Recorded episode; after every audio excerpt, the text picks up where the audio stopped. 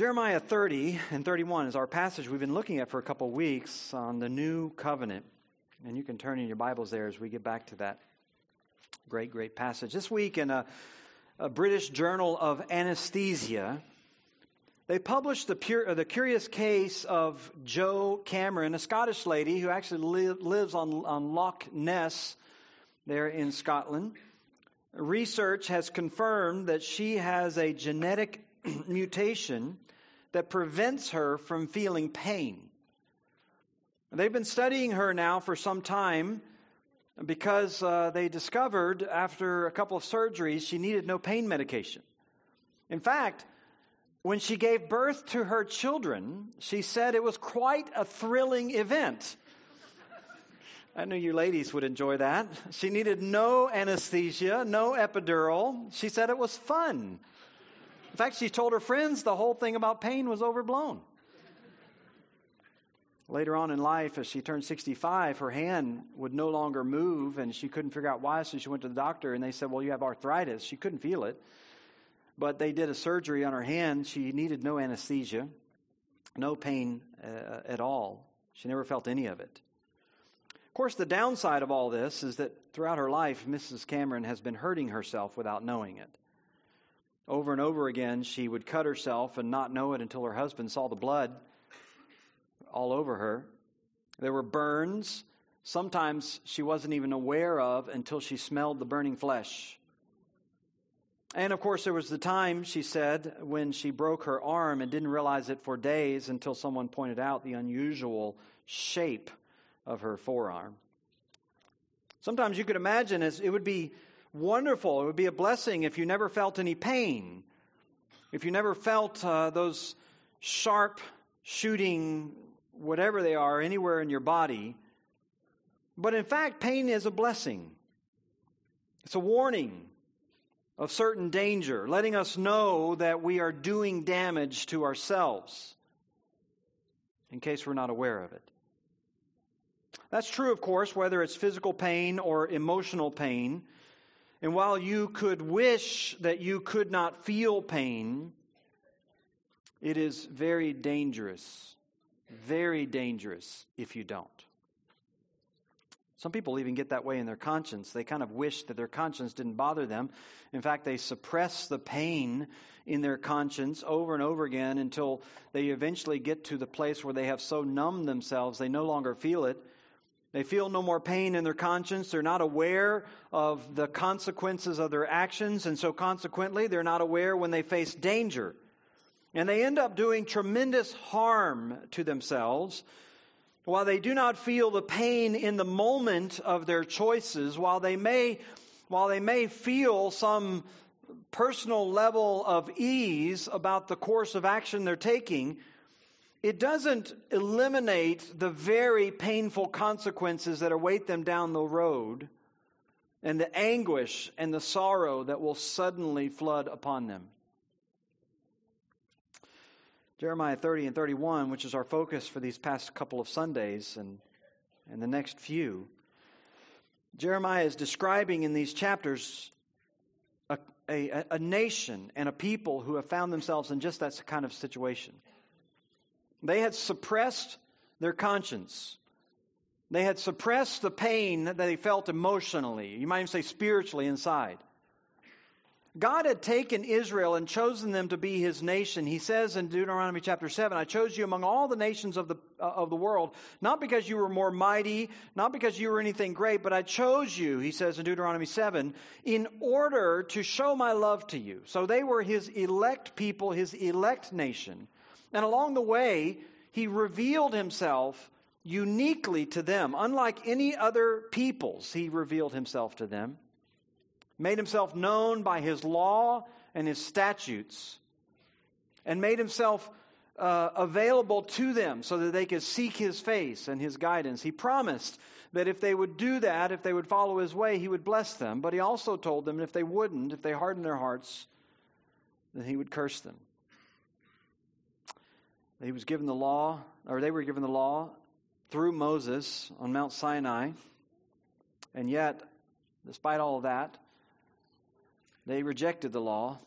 They entered into the promised land with the tabernacle, with the Torah, that is the, the commandments and all of the statutes, with the priesthood, with everything in place so that they could worship God rightly and truly and so they could seek his face. But very quickly they turned aside. And we read in the book of Judges that not long after they went into the promised land, every man was doing what was right in his own eyes.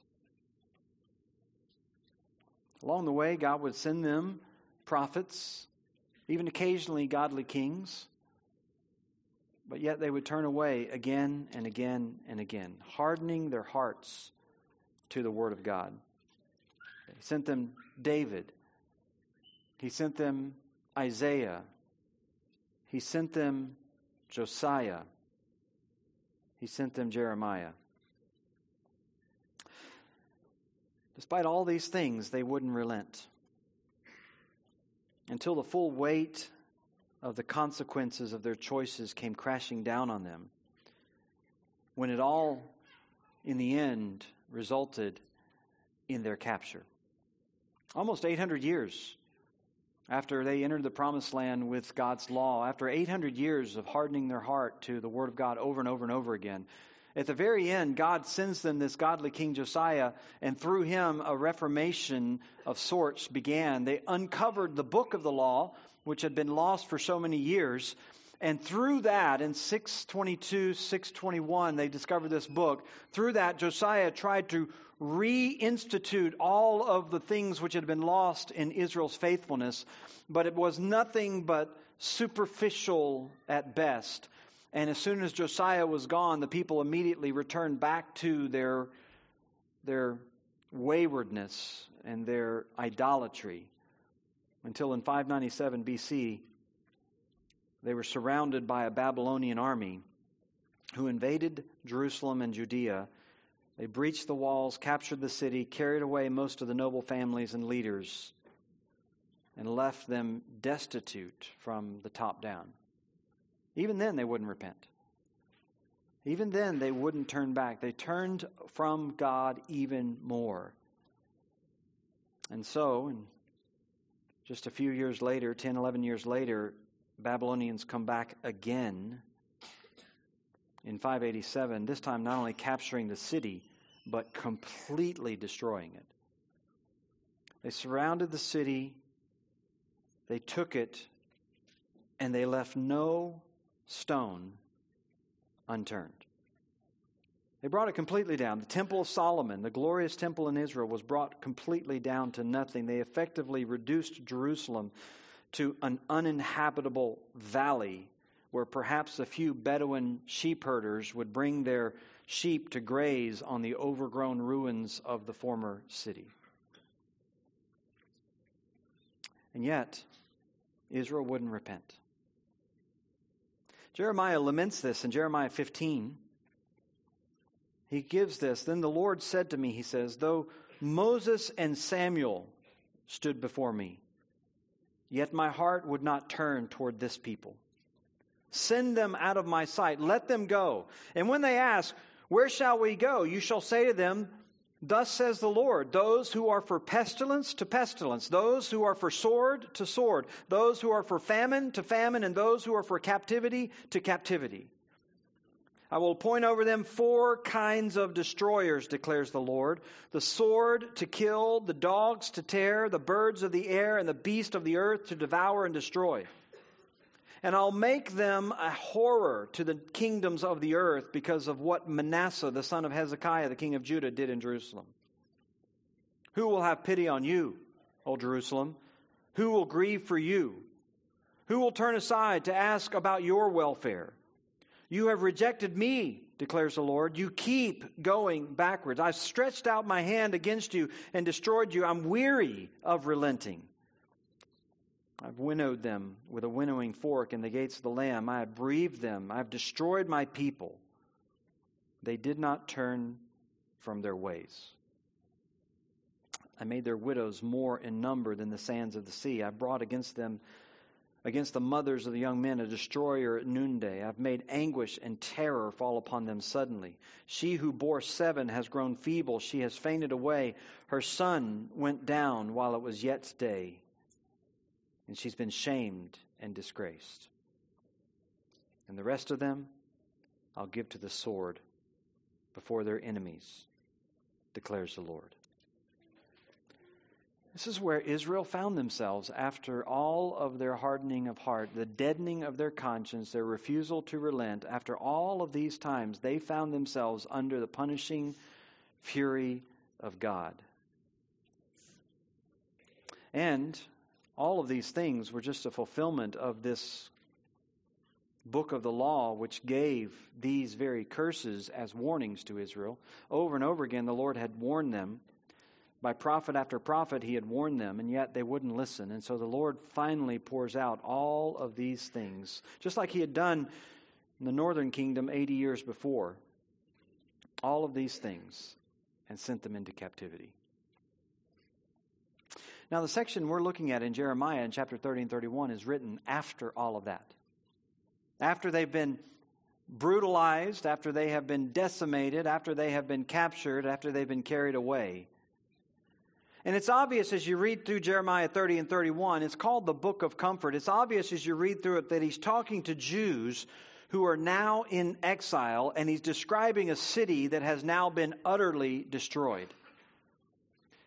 But he writes this chapter after all the judgment, after all of the punishment, after all of the pain. He writes this chapter to deliver a message of hope. After all this happened, God wants them to know that despite all of the pain that they are finally feeling, His love has not failed. He understands that just as much as sinners are prone to think that they will never be judged for their sins, that there will never be consequences for their actions, as much as a sinner deceives himself into thinking that he will never have to face the music, so also when he does fall into the consequences of his sin, or when she does fall into the consequences of her sin, so also does the sinner despair of any hope. They believe that they are beyond any kind of redemption. They believe that there's no light at the end of the tunnel once they finally face the dreadful consequences of their sin. Both conclusions, of course, are not right for one and the same reason because of God. Because of God, you will never escape the consequences of your sin. And because of God, you will never be beyond hope if you repent. So the Lord sends this message to Israel that in the depths of the punishments, the pit of consequences of her sin, he sends a message of hope. And it comes in a series of contrast, contrasting uh, the certainty of their judgment with the certainty of their rescue, or the, the reality of their destruction with the reality of their restoration. The, the reality of their sin with the reality of the potential renewal, or the really the certain renewal of their nation.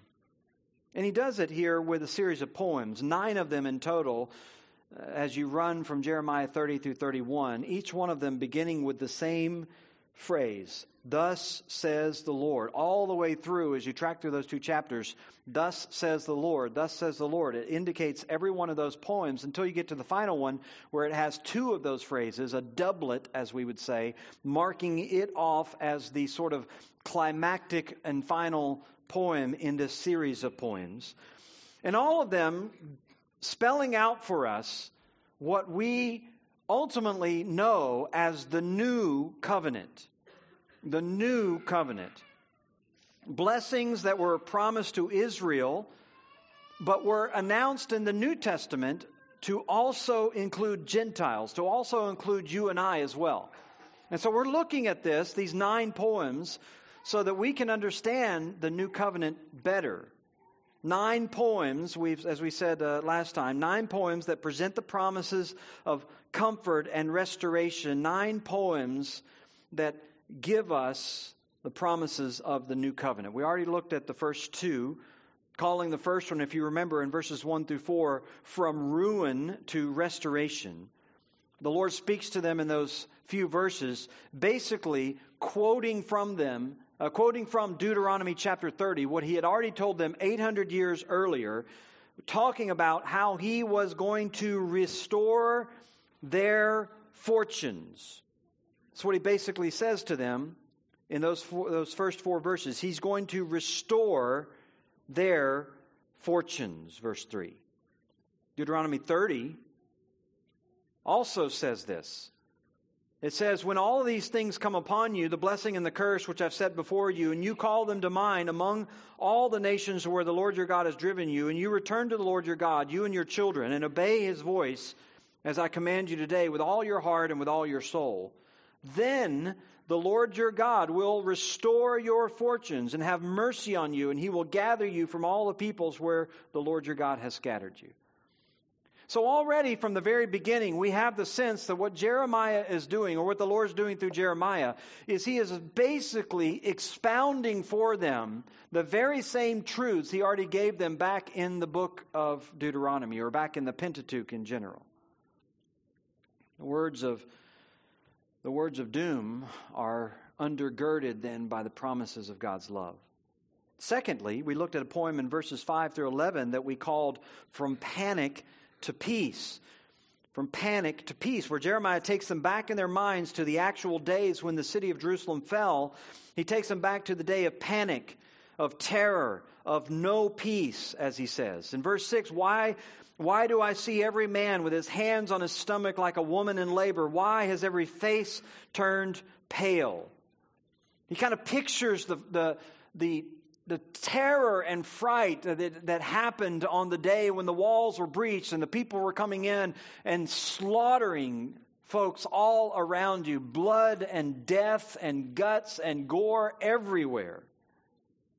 It was a time of distress, he says in verse 7 for Jacob. But he says, he goes on to say, it'll, it'll, it'll come to pass in that day, declares the Lord, that I will break his yoke from off his neck. I'll burst your bonds, and foreigners will no longer make a servant of you. Once again, just hearkening back to that day, uh, excuse me, that passage in Deuteronomy chapter 30, a promise of salvation from their current distress. But when you get to verse 9, we begin to get the first hint that what Jeremiah is talking about in these two chapters may not simply be events that take place in his century. They wouldn't simply be the return of certain captives in 536 BC. It wouldn't be even 70 years later in 516 BC when they finally rebuilt the temple that symbolized the end of the formal uh, captivity or, or, or any of those things. But when you get to verse 9, you read this but they shall serve the Lord their God and David their king, whom I will raise up for them. David, of course, was the king of Israel 400 years earlier, and David had received himself a covenant, not the new covenant, but his own covenant, the Davidic covenant in 2 Samuel chapter 7, where he received a promise that God would raise up one of his heirs, one of David's heirs, and seat him on the throne of Israel forever. In 2 Samuel 7, therefore, thus says, uh, excuse me, thus you shall say to my servant David, Thus says the Lord of hosts, I took you from the pasture, from following the sheep, that you should be prince over my people, and I have been with you wherever you have went, and have cut off your enemies from before you, and I'll make you a great name like the name of the great ones on the earth, and I will appoint a place for my people Israel, and I will plant them there so that they may dwell in their own place and be disturbed no more, and violent men will afflict them no more. This is the first part of the Davidic covenant. He's going to give David a great name, he's going to give Israel a place, and he's going to give them ease. No longer disturbed by anyone. And he goes on in verse 12 of 2 Samuel 7. When your days are fulfilled and you lie down with your fathers, I'll raise up your offspring after you who shall come from your body, and I will establish his kingdom, and he will build a house for my name. And I will establish the throne of his kingdom forever, and I will be to him a father, and he'll be to me a son. Now, here in Jeremiah, 800 or excuse me, 400 years later, we hear the Lord once again affirming this promise. Not only is going to raise up uh, Israel out of their captivity, but he's going to raise up for them this promised heir of David and place him on the throne. Verse 10 Then fear not, O Jacob, my servant, declares the Lord, nor be dismayed, O Israel, for behold, I will save you from afar, your offspring from the land of their captivity. Jacob shall return to me and have quiet and ease and none shall make him afraid. You hear the echoes of the Davidic covenant there. Plant Israel in their own place. Disturb you no more. Violent men will afflict you no more. So, this already is indicating to us this is a restoration that goes far beyond anything that took place in Jeremiah's day. This looks to an ultimate restoration. Uh, we might say a messianic restoration a promise that hasn't even fully been fulfilled. It begins to talk, if you will, begins to point to the ultimate future, the ultimate destiny of Israel. It's a destiny whose likeness was represented in their return from Babylon, but its fullness has yet to be seen. Now, all this brings us to a third poem in this passage, and, and we'll look at it today, beginning in verse 12, and we'll call it From Hurt to Healing. From Hurt to Healing. The Lord says in verse 12, Thus says the Lord, Your hurt is incurable, and your wound is grievous. There's none to uphold your cause, no medicine for your wound, no healing for you. All your lovers have forgotten you, they care nothing for you. For I have dealt you the blow of an enemy, the punishment of a merciless foe, because your guilt is great, because your sins are flagrant. Why do you cry out over your hurt? Your pain is incurable, because your guilt is great, because your sins are flagrant. I have done these things to you. Therefore, all who devour you shall be devoured, all your foes, every one of them, shall go into captivity. Those who plunder you shall be plundered, and all who prey on you I will make a prey. For I will restore health to you, and your wounds I will heal, declares the Lord, because they have called you an outcast. It is Zion for whom no one cares. So he begins now to picture Israel as a mortally wounded person, someone who has been struck by a sword, someone who's been struck by the blows of an enemy. More fitting, we might say, he pictures them as the sinner who has suffered the blows of the consequences of their sin. And like the sinner who, throughout all of his days, has endured the progressive damaging uh, consequences of their choices, one after another, day after day, week after week, until they are finally beaten down and beaten down. And now, here they sit in the midst of the disaster that their life has become. They tried to resist the blows of God's judgment and his punishing hand. They weathered the storm through all of the weary years of pursuing their sin. As the Lord stripped away their happiness, as the Lord stripped away their joy, as He stripped away their security and their peace, and He stripped away their comforts, the Lord stripped away their relationships. And here they are at the end, and all that they have now is this misery and this hardship. And the Lord says, You're like a person who has a fatal wound, and it won't heal. It won't stop bleeding, it won't stop oozing. There is no scab that forms over it. You cannot find comfort from the pain. It is incurable. In fact, it is grievous, or we might even say gruesome. People don't even want to look at it. It is so repulsive. There's no medicine for it. There are no painkillers to take away the pain. There's no lotion or ointment that can soothe the skin. You're just sitting in the pain and the agony and the misery of God's hand of judgment against your rebellion. That's where you are. And even worse than that, he says, All of your lovers have forgotten you. They care nothing for you. This is a reference to, you might say, the people in whom Israel found its comfort. Over and over again, as you read through the Old Testament, God compares the foreign nations around Israel to adulterous relationships, to a kind of, a, a kind of uh, uh, immoral comfort that Israel sought in the arms of other nations, even other gods because of Israel's position with God as his choice nation, his choice people. He referred to them as his bride. He betrothed Israel to himself. He married her. And yet, just as soon as he took her to himself, she ran away. She was adulterous. She repeatedly turned to these other gods, these other nations for comforts to be her Savior. Back in Jeremiah 22, as a matter of fact, in verse 20, the Lord pictures Lebanon as one of these lovers. Jeremiah 22 20. Go up to Lebanon, cry out, lift up your voice in Bashan, cry out from Abarim. For all your lovers are destroyed. I spoke to you in your prosperity, and you said, I will not listen. This has been your way from your youth, that you have not obeyed my voice. Even more graphically, over in the book of Ezekiel. The book of Ezekiel in chapter 23.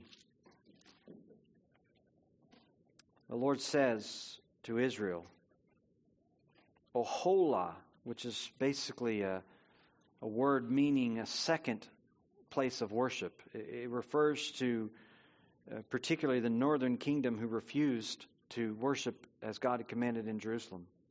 Oholah has played the whore like uh, while she was mine, excuse me.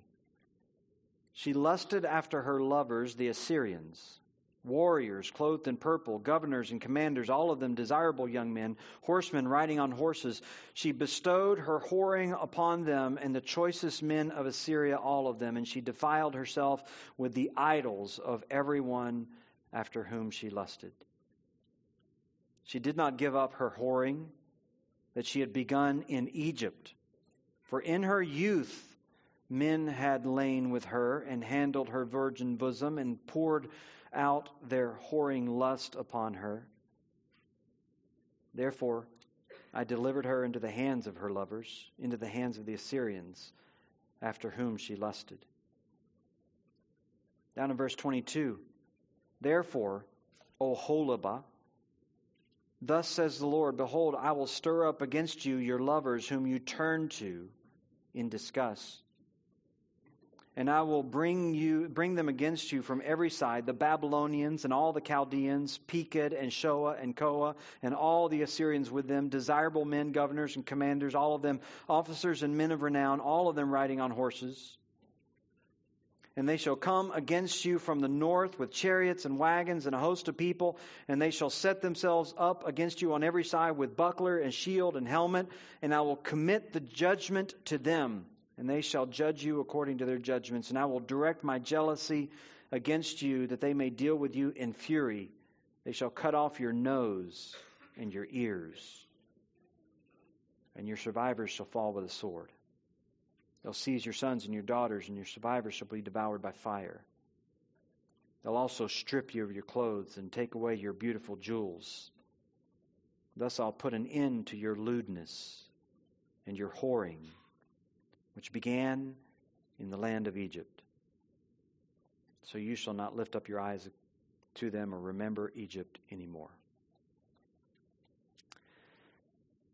Repulsive language that matches the repulsive behavior of Israel. You know, the Lord has a way, He has a way of helping us see the reality of the idols of our heart. He has a way of helping us see the ugliness of our sin. He has a way of helping us expose the cruelty of our desires. He has a way of taking the very things that we once thought that we loved and making us loathe them. This is exactly what he was doing. This is what Jeremiah is picturing. Israel, who once thought that she had it all, who once thought that she was the sort of the belle of the ball, the Israel who once thought that all of these surrounding peoples in whom she found her comfort and trust, now finds herself as the object of their cruelty. Israel, who once thought that she had an abundance of friends, is now abandoned in her misery. Lamentations Jeremiah writes later, laments this in verse 1 of chapter 1. How lonely sits the city that was full of people. How like a widow has she become. She was great among the nations, she who was a princess among the provinces has become a slave. She weeps bitterly in the night with tears on her cheeks. Among all her lovers, she has none to comfort her. All her friends have dealt treacherously with her. Indeed, they've become her enemies. Such a picture of the sinner. When they finally face the consequences of their choices that they have denied all of those years until they reach the point where they just sit on the floor in their misery, the laughter of their supposed friendships is a distant memory. They might have had friends who wanted them around when the times were good and the money was flowing and everything was at ease, but now no one wants to be near you. They basically abandon you because they're not really your friends to begin with. They were your partners in sin as you all ultimately pursued your own selfish desires. But once you become a drag on the party, once you become a problem to be dealt with, no one wants to deal with you, so they abandon you as quickly as they can and leave you sitting in your misery. Jeremiah 30, verse 15. The Lord asks, Why do you cry over your hurt? Why are you even bothering? Don't you know your pain is incurable? In other words, don't you understand your case seems hopeless? He says in verse 15, Because your guilt is great, because your sins are flagrant, I have done these things to you. Here we find out why all of this really happened. Because Israel had become so flagrant in their sins against God. Back in verse 14, I have dealt with I have dealt you the blow of an enemy, the punishment of a merciless foe. As some translations even put it, the the the uh, punishment of a cruel one. That's probably a very literal translation.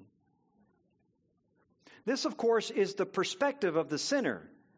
Whenever they begin to face the consequences of their sin, whenever they begin to face the pain of everything that they've done, they immediately accuse the righteous God.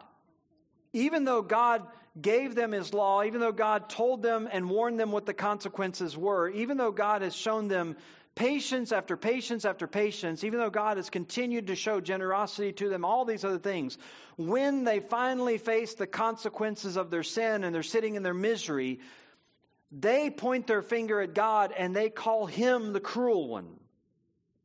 Nothing could be further from the truth, though. The Lord is always full of mercy. He's always full of kindness. He's always full of good fruits. In fact, the reason He struck you, the reason He leveled His blow against you, was so that He could save you from your destructive ways. Because your sins are flagrant. Because you'd reached the point where you wouldn't take any correction, you wouldn't take any kind of rebuke. You were insistent, or in this case, Israel was insistent on charging forward into their own selfish and sinful pursuits. You remember last time we detailed what some of those were, whether it was killing the prophets. Even in Jeremiah's own day, there was a prophet named Uriah who stood side by side with Jeremiah prophesying, and they drug him into the courts of the king, and they slew him in the presence of the king, and then dumped his body out in a, an unmarked hole in the ground. They were selfish, sinful, they would annihilate anyone who got in the way of their own lust and desires. They even burned their own children on the altar of Molech. They would light a flame under the metal statue until the arms of the idol were glowing red with heat. And then they would take their little infant and place it on the metal plate and listen as the child screamed out in pain while the soft skin of his or her little body seared and sizzled against the heat of the metal until it finally died. And they wouldn't repent. And they wouldn't turn back. They were destroying everything around them, including themselves. And they were intent on pursuing their way. And the Lord would not sit back quietly and let them do that. So he struck them by the hand of these foreign nations. And when they faced the hand of his punishment, they actually turned around and called him the cruel one. Because from their perspective, he was taking away all of their freedom and their pleasures. In reality, the punishing blows of God were some of his greatest acts of love. They were intended to lead to healing, not wounding. God knew that Israel had reached a point where they would not listen unless he took drastic measures, and they shouldn't interpret that as God being truly their enemy. They should interpret it as God not utterly abandoning them. Because he says in verse 16, as quickly as he struck them, he'll strike the ones who hurt them. Therefore, he says, All who devour you will be devoured, and all your foes, every one of them, shall go into captivity.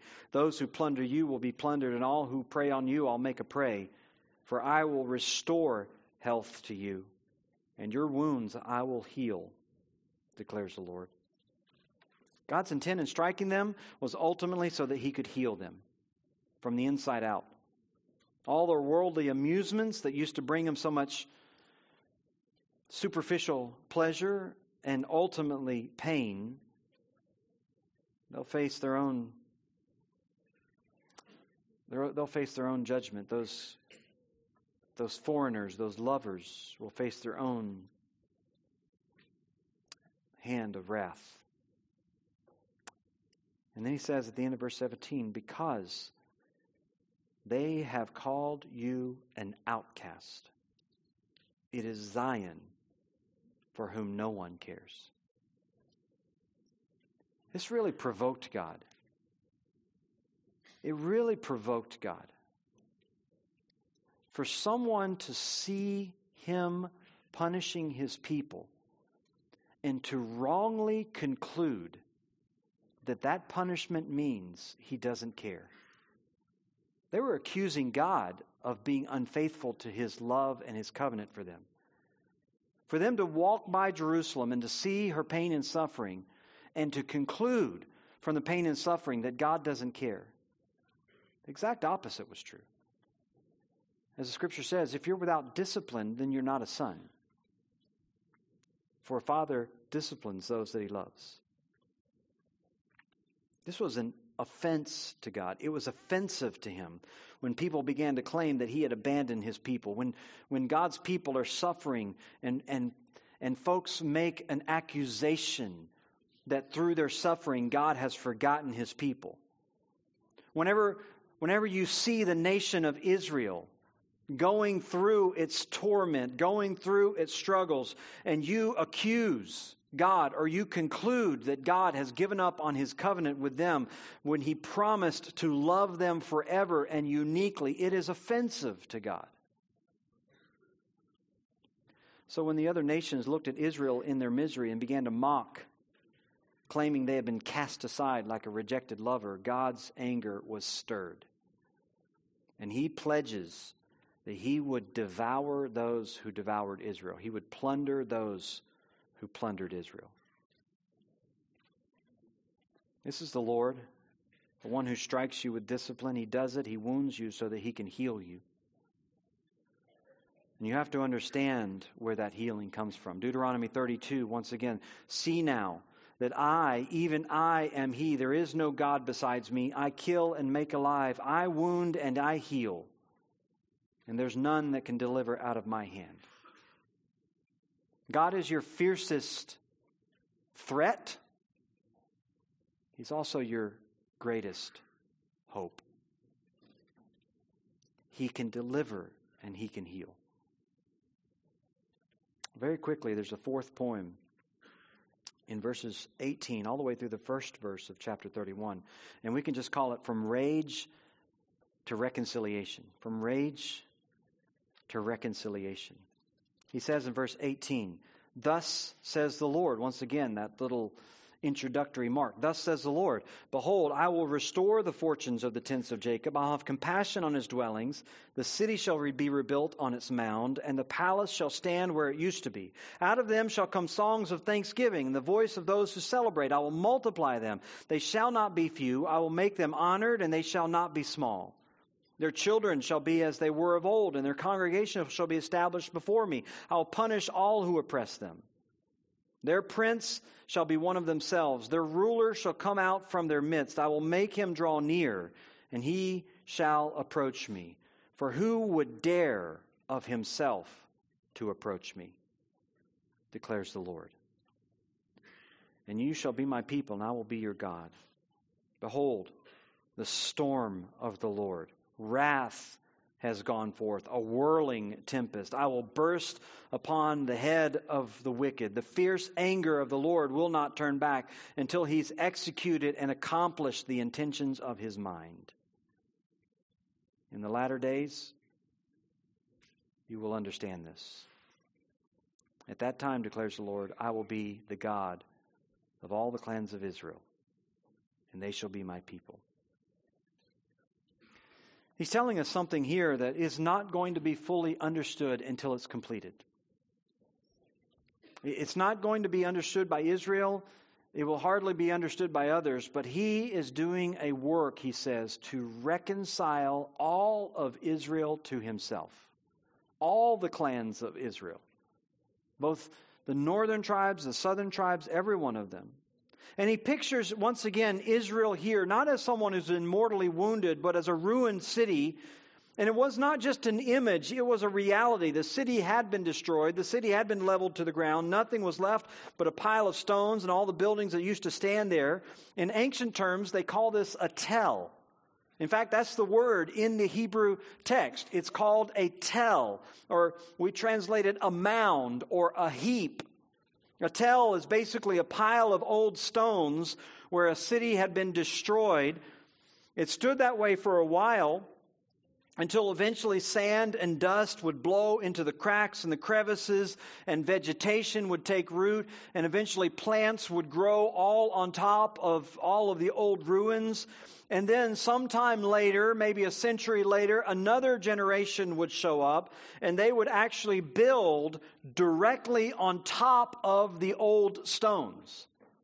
And it would happen again and again and again throughout the centuries. And so as you go to Israel, you see these cities that literally are built up on mounds.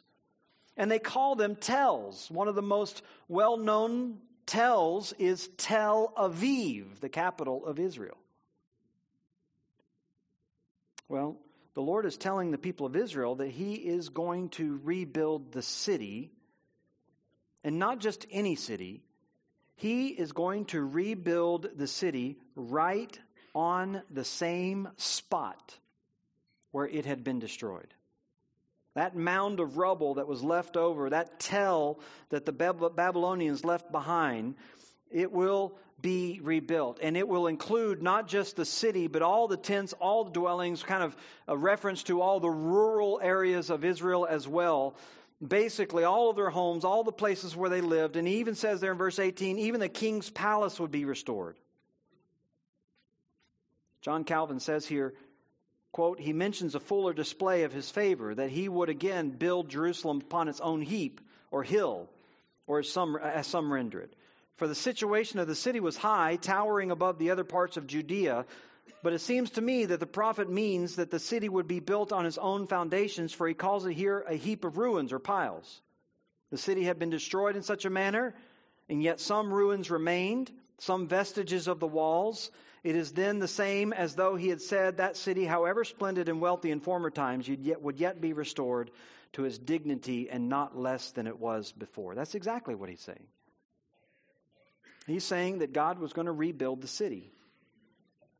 And not only that, verse 19, instead of moanings and grief and pain from all of the destruction and, and, and all the panic and terror, in verse 19, there's going to be a sound of thanksgiving and celebration. Instead of the stomping of horse, horses' hooves and the, the sound of chariots, there's going to be happiness and dancing and community life.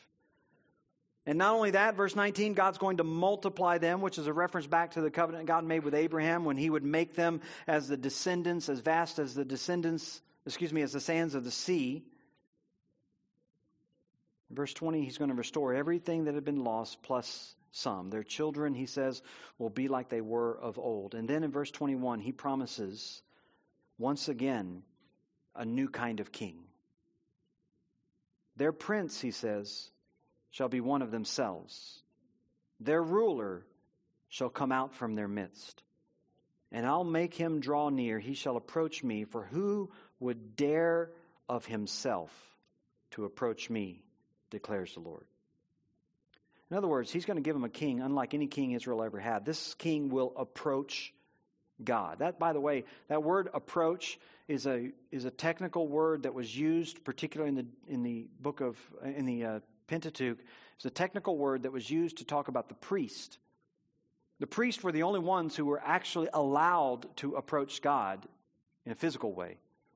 They had the temple set up, and within the temple there was an inner chamber, the Holy of Holies, and only the priests were allowed to go there. In the, in the very center of the Holy of Holies, only the high priest once a year on the, the Day of Atonement, on Yom Kippur, he would go in, he would crawl in, they would tie a rope to his ankle in case he was struck down before God so that no other person would have to dare go in there. They could just drag his body out through the curtain people didn't just approach God because God is holy. And He doesn't take lightly to sin. And so you can't dwell in God's presence if you have sin. And so, so people don't just approach God.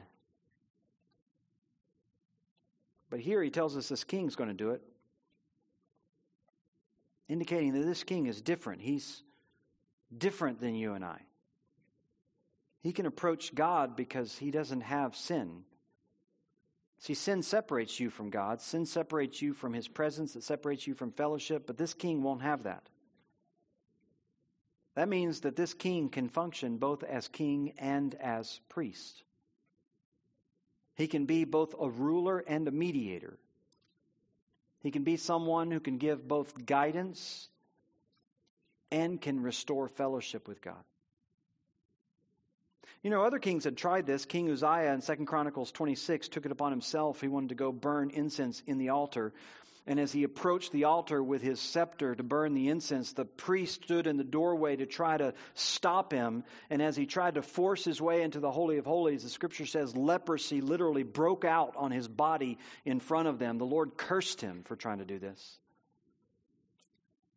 Or you had Jeroboam who wasn't in Jerusalem but decided that he wanted to set himself up as a king and a priest. So he built his own altar and he built his own sort of uh, uh, uh, temple. And he went in and he decided he was going to burn incense. But as he stretched out his hand against those who criticized him, his hand withered on his body. The Lord struck him on the spot. There are no kings who can do this except one. God's telling this king will be different. He can approach me because he's worthy, because he's righteous, because he's fair, because he rules in justice, because he has no sin.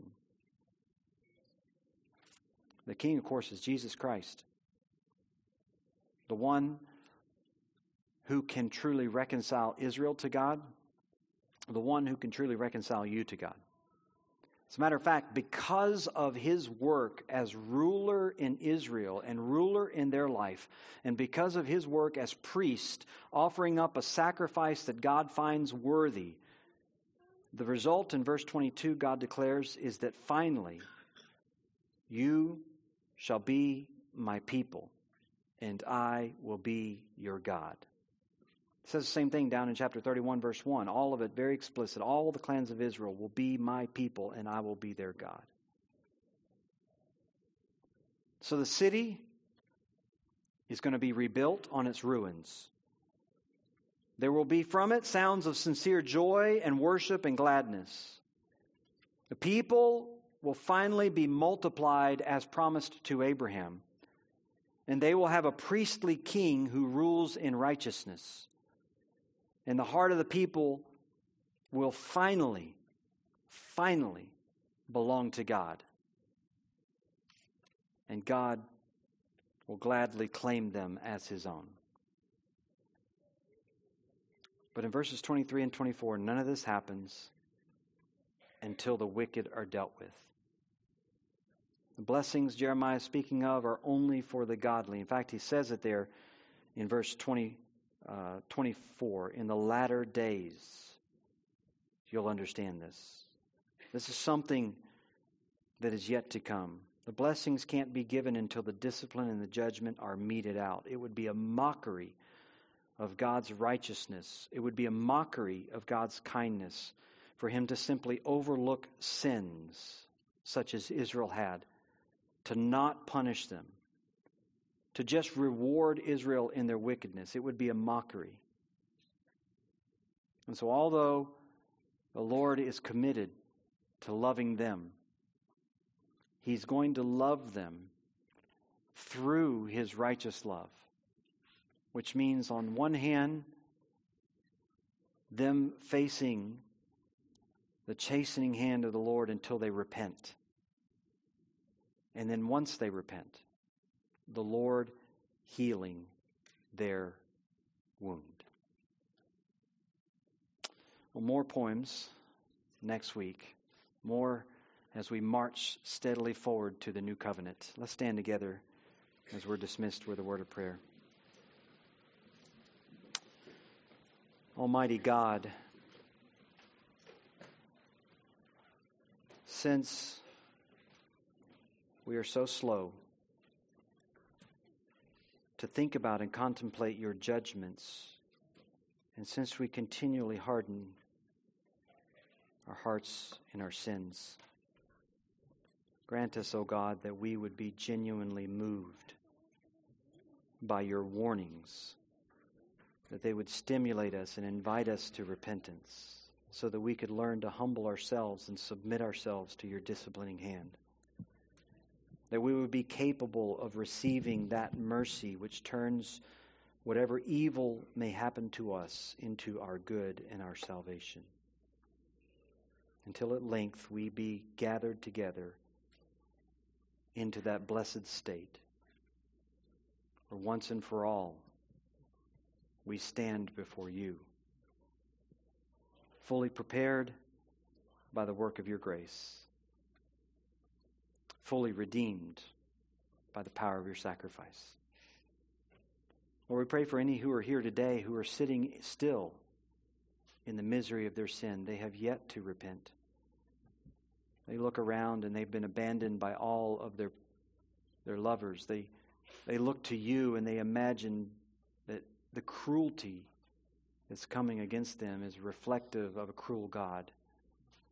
Lord, open their eyes to see your kindness your mercy. We pray, Father, that you would grant them grace to repent, to believe, and be reconciled to you. We pray all these things in Christ's name. Amen.